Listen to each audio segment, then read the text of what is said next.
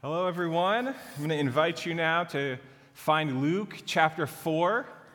So glad that you're here this morning, and we welcome you uh, to church. If we have not met, I'm Pastor Peter. I welcome you this morning. We are continuing uh, our learning from one portion of Scripture in Luke chapter 4 that started last week that Edgar preached. Um, Jesus' very first sermon that he ever preached to his hometown.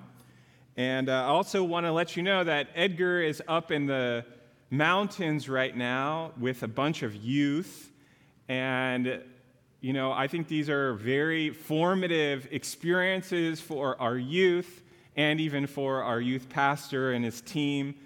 And so I thought what would be good is if we can just bring our hearts to prayer for them now uh, I know that camp was a place where I really began to understand the true nature of who Jesus was and uh, my, my relationship with him, my discipleship with him really uh, was marked, informed in pivotal and important ways up uh, at camp, up on the mountain with Jesus. And so I'm going to pray, and would you uh, lend your hearts in prayer as well as we lift up our youth together? Uh, Lord Jesus, uh, we pray now for Edgar as he leads the team and for Erica uh, that uh, you would be with them, give them energy, um, give them encouragement, give them your words uh, to speak to the youth of St. Andrew's. Um, and Lord, we pray for our youth um, that you would bless them, um, that they would hear your voice and know your love, and that they would understand who you are. Lord, we pray for those who have yet to have a relationship with you, Lord, that this might be the morning, um, that this might be the time where they begin to know you um, and to understand your love for them. And we also pray for those uh, who are looking for purpose and calling in life, Lord Jesus, that you would speak to them and call them, and they would begin to do what you would want for them, your will for them and their lives. And so we pray that you would do that now. In your precious and holy name, we pray, Lord Jesus. Amen. All right, Luke chapter 4. We're going to start in verse 20 and go to verse 30 this morning. It says this Then he rolled up the scroll, gave it back to the attendant, and sat down. The eyes of everyone in the synagogue were fastened on him. And he began by saying to them, Truly, this scripture is fulfilled in your hearing all spoke well of him and were amazed at the gracious words that came from his lips. Is it this Joseph's son? They asked. Jesus said to them, Surely you will quote the proverb to me, Physician, heal yourself. And you will tell me, Do here in your hometown what we have heard that you did in Capernaum.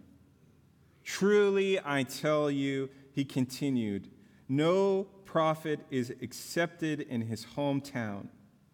I assure you that there were many widows in Israel in Elijah's time when the sky was shut for three and a half years and there was a severe, severe famine throughout the land.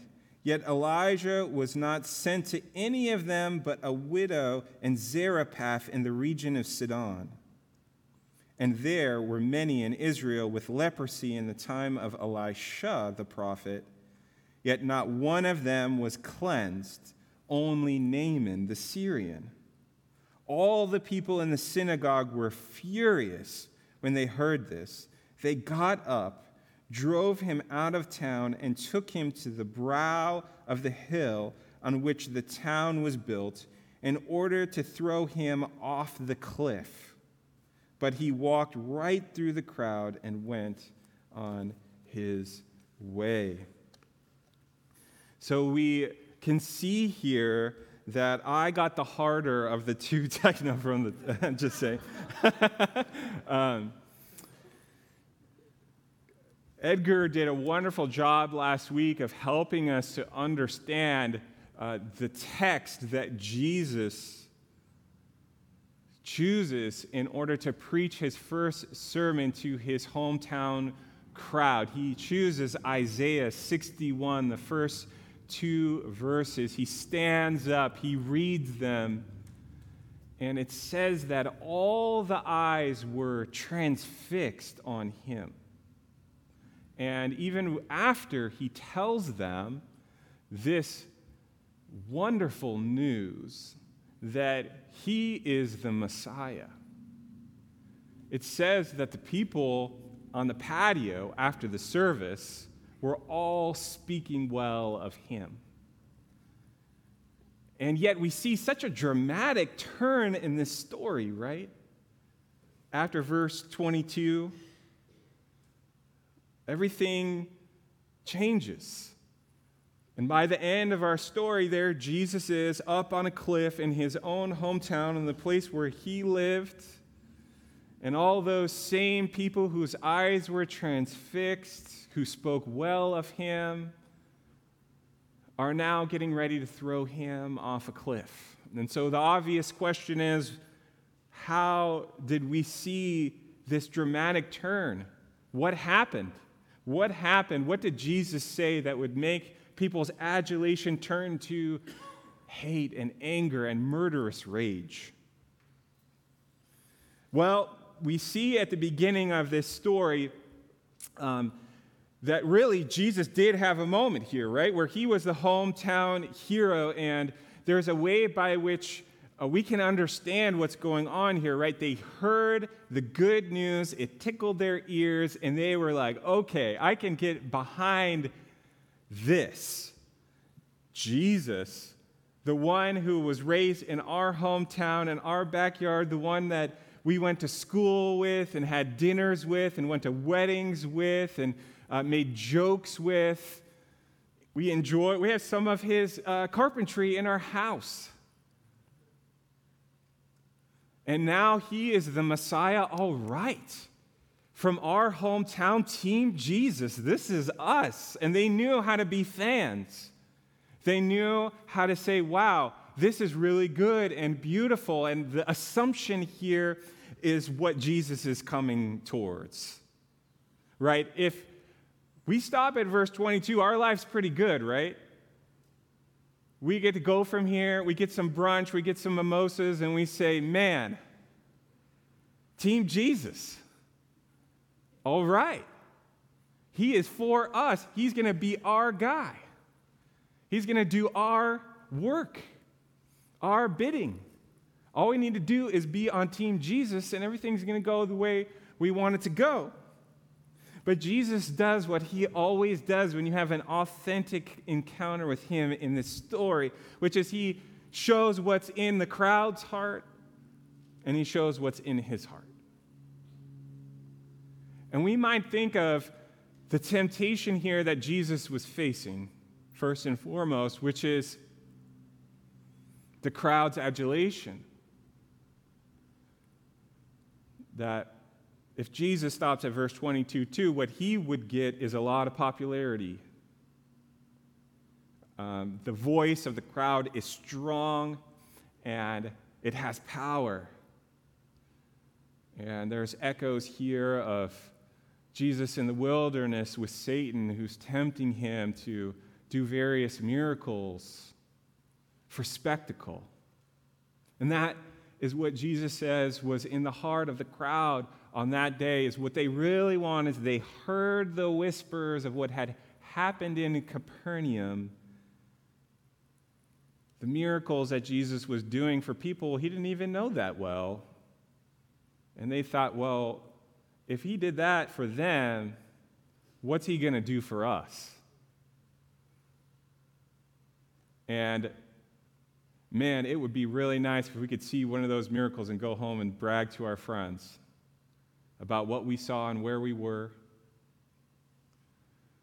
But Jesus goes straight to the heart, right? He, he sees the motives, he reveals the motives, he's surfacing the motives of this group. And he does it uh, standing in a tradition, a tradition that his audience would have understood. And there are three main offices that go all the way through the sweep of Scripture for those who would lead God's people. They are the office of priest, of king, and of prophet.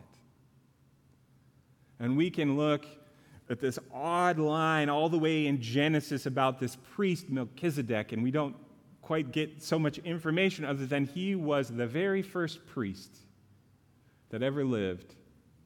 But in the New Testament, in the New Testament church in the book of Hebrews, it really informs us that Jesus stands in the line of Melchizedek because Melchizedek was the first one to present sacrifices in order to atone for the people's sins. And Jesus was the fulfillment of the priestly line because he gave himself as the once and for all atoning sacrifice for all sin.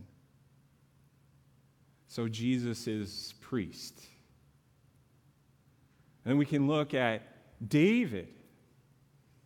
David, who defeated Goliath, David, who consolidated the power of Israel and gave it sustainability, and taught that a king can be more than just a powerful, oppressive ruler, but can also uh, be one who serves, one who knows the depths of sorrow, who's self sacrificial. And we can see Jesus, when he's on the scene, he announces the kingdom of heaven is at hand. My kingdom is here.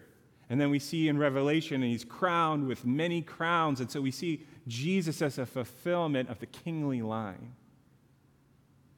But also in our story this morning, what we see is Jesus showing his prophetic side.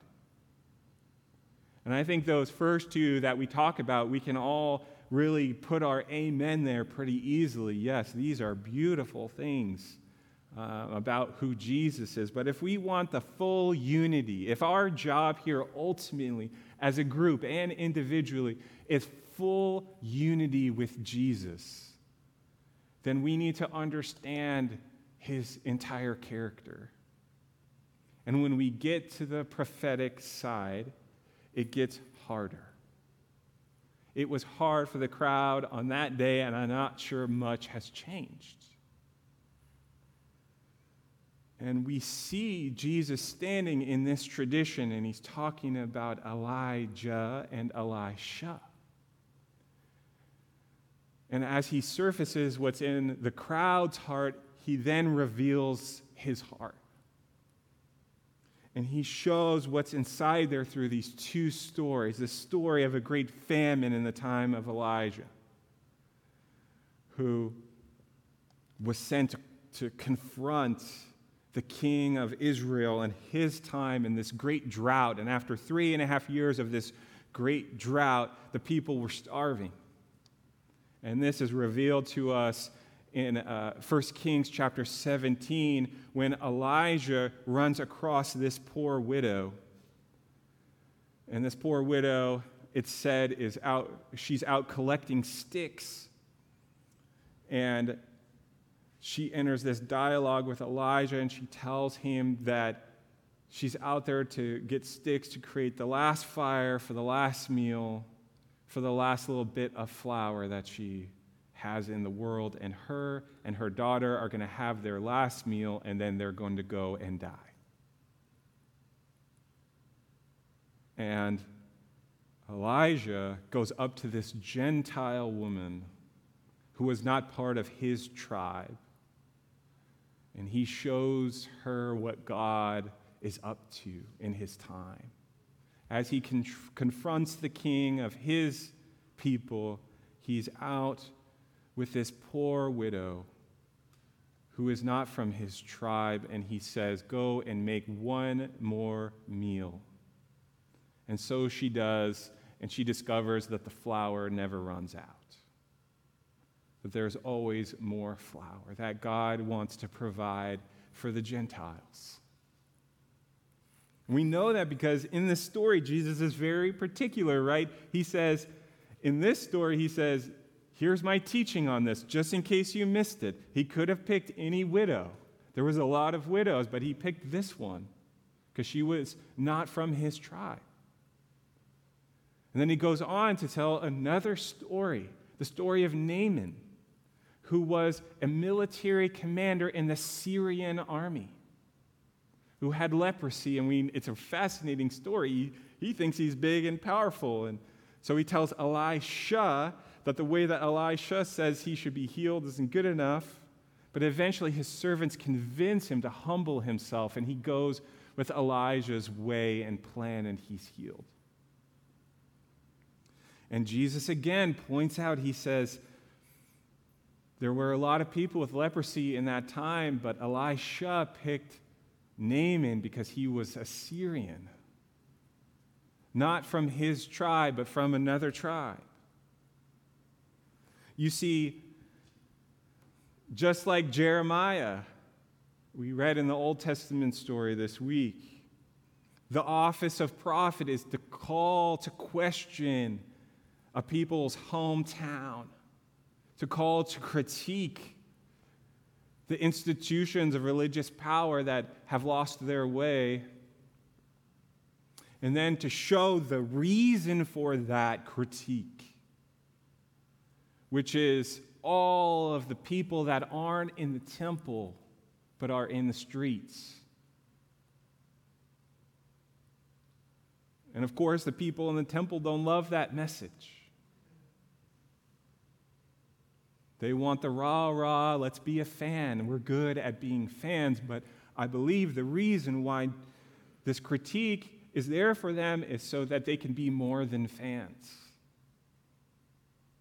that they can become followers. And sometimes that takes the hard truth to say, look, this calling isn't always easy, it isn't always rah rah. Sometimes it's about thinking not what is for us, but what is for those who aren't yet with us, those who feel unwelcome or have somehow picked up the message that the temple isn't where they belong. And the crowd is going to help Jesus accomplish his, accomplish his mission, right?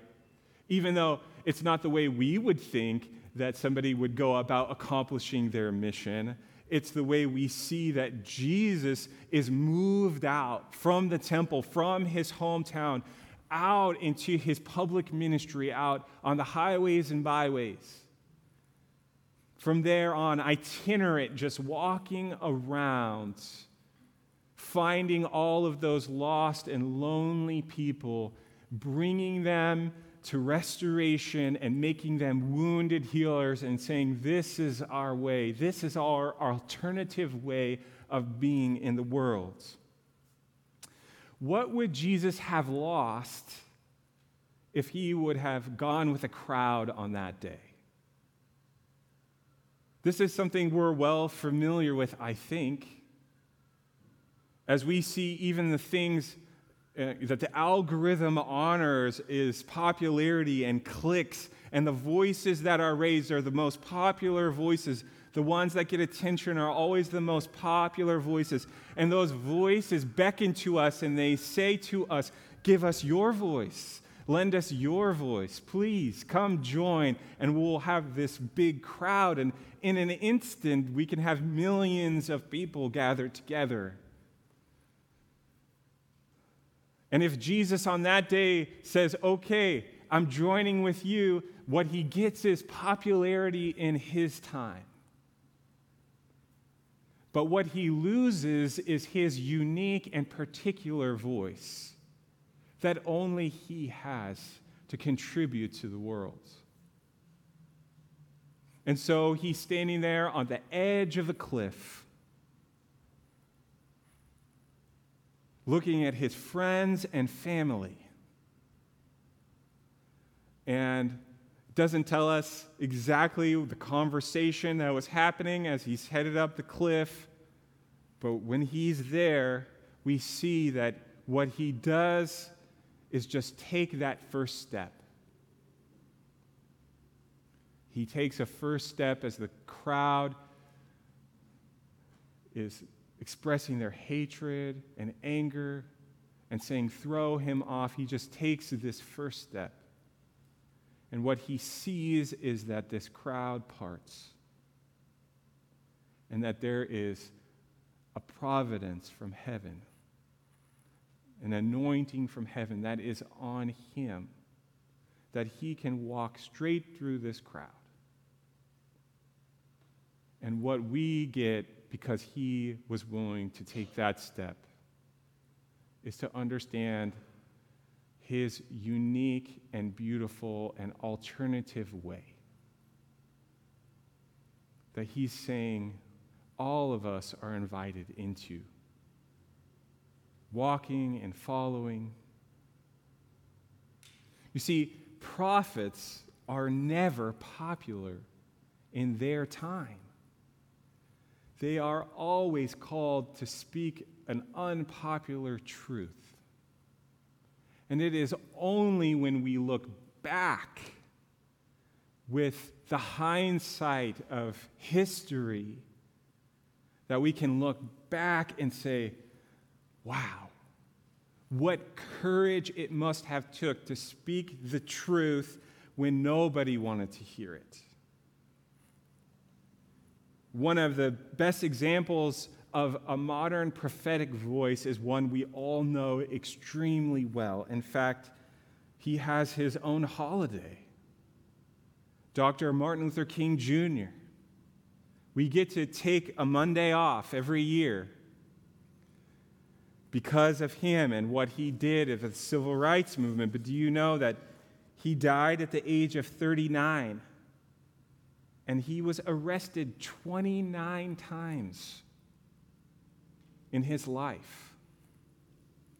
Not only that, but they did popularity polls even back in the 1960s, and they did a Harris poll at the time when he died. And his public disapproval rating was at 75%.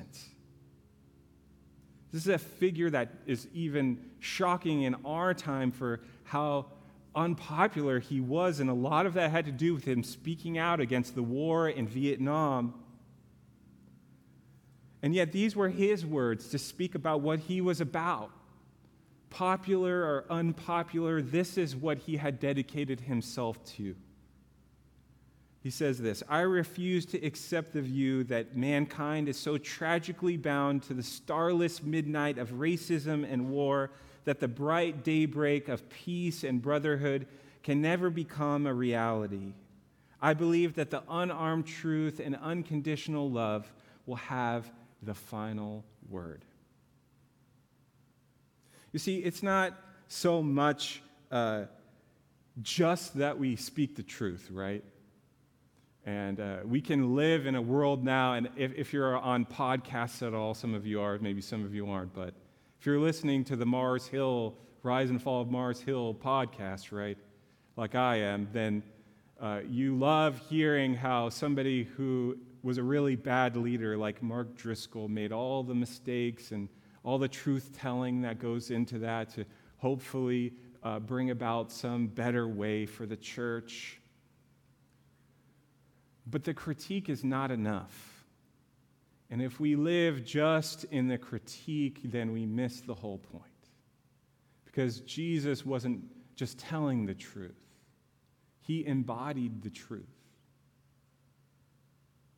Now, we need to tell the truth so that we can learn how to embody the truth. But we can't lose ourselves just in the critiques. And I believe that one of the best teachings on how to embody the truth of what Jesus is saying here uh, found in the Sermon on the Mount. It's one of the most uh, challenging scriptures for me, and I just have to be honest with you about that as a pastor. Um, and I wonder if it challenges you, but also rings true. This is from Matthew chapter 6, starting at verse 1, it says this Be careful not to practice your righteousness in front of others, to be seen by them. If you do, you will have no reward from your Father in heaven. So when you give to the needy, do not announce it with trumpets as the hypocrites do in the synagogues and on the streets to be honored by others. Truly, I tell you, they have received their reward in full. But when you give to the needy, do not let your left hand know what your right hand is doing, so that your giving may be in secret. Then your Father, who sees what is done in secret, will reward you. Can you imagine a person who does a good deed, who doesn't take a picture of it or make a video of it to share with everybody else? Can you imagine the type of person that had an audience truly of only their heavenly Father? and could do something good, something self sacrificial for somebody else, and didn't need to say a word because they knew that all they needed was the love of their heavenly Father and they could be on their way. You see, it's hard for us in our humanity to not go with the crowd, to let the crowd fill us, to let the crowd validate us to let the crowd tell us if we're on the right track or on the wrong track. But Jesus' example here reveals that it's possible to become the kind of person, the kind of new Adam, as Jesus says, the new human, who's so settled in who they are and what they're about that all of your friends, all of your old friends and classmates and the people that you hang out with could turn on you take you to the very edge of a cliff, and you could walk right through that crowd knowing that you are finally on the right track.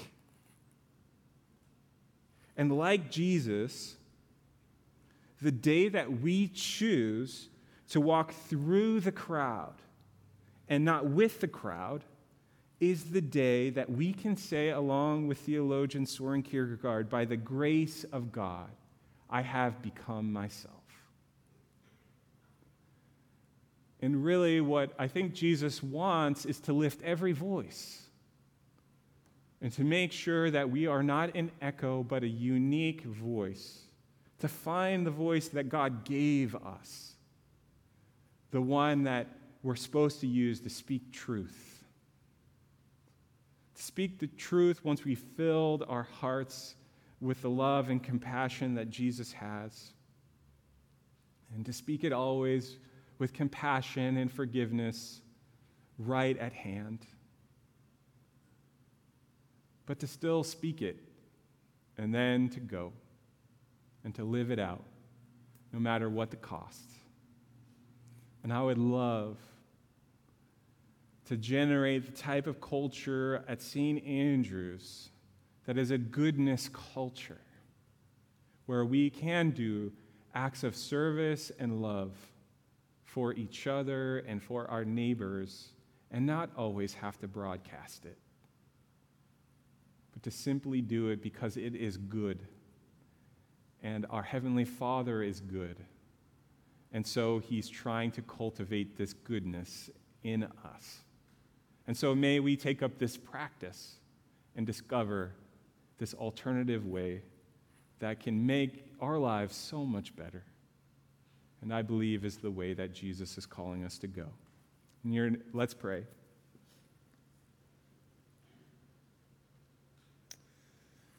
Lord, we thank you that you are willing to stand up to the crowd. Uh, we thank you that um, your voice still speaks to us today, still beckons to us today to, um, to think, to think where have we uh, lost our way, um, let the crowd get inside of us, um, and, and to just let that fall by the wayside and, and clean house so that uh, we can have more of what you would want for us. And uh, you would teach us when's the right time uh, to say your words, and when is the right time to step into your mission. And Lord, we thank you that you use difficulty, you use challenge, you use persecution, Lord, to move us to where we actually need to be and not where we would stay if we wanted to be comfortable. And so, Lord, give us the courage and strength to know that uh, no matter what we do, that you're our safety net, that you are the one who repairs and restores and cares, and you will, you will move your kingdom into this earth. And we thank you that we get to be a part of it. Precious and holy name we pray, Lord Jesus. Amen.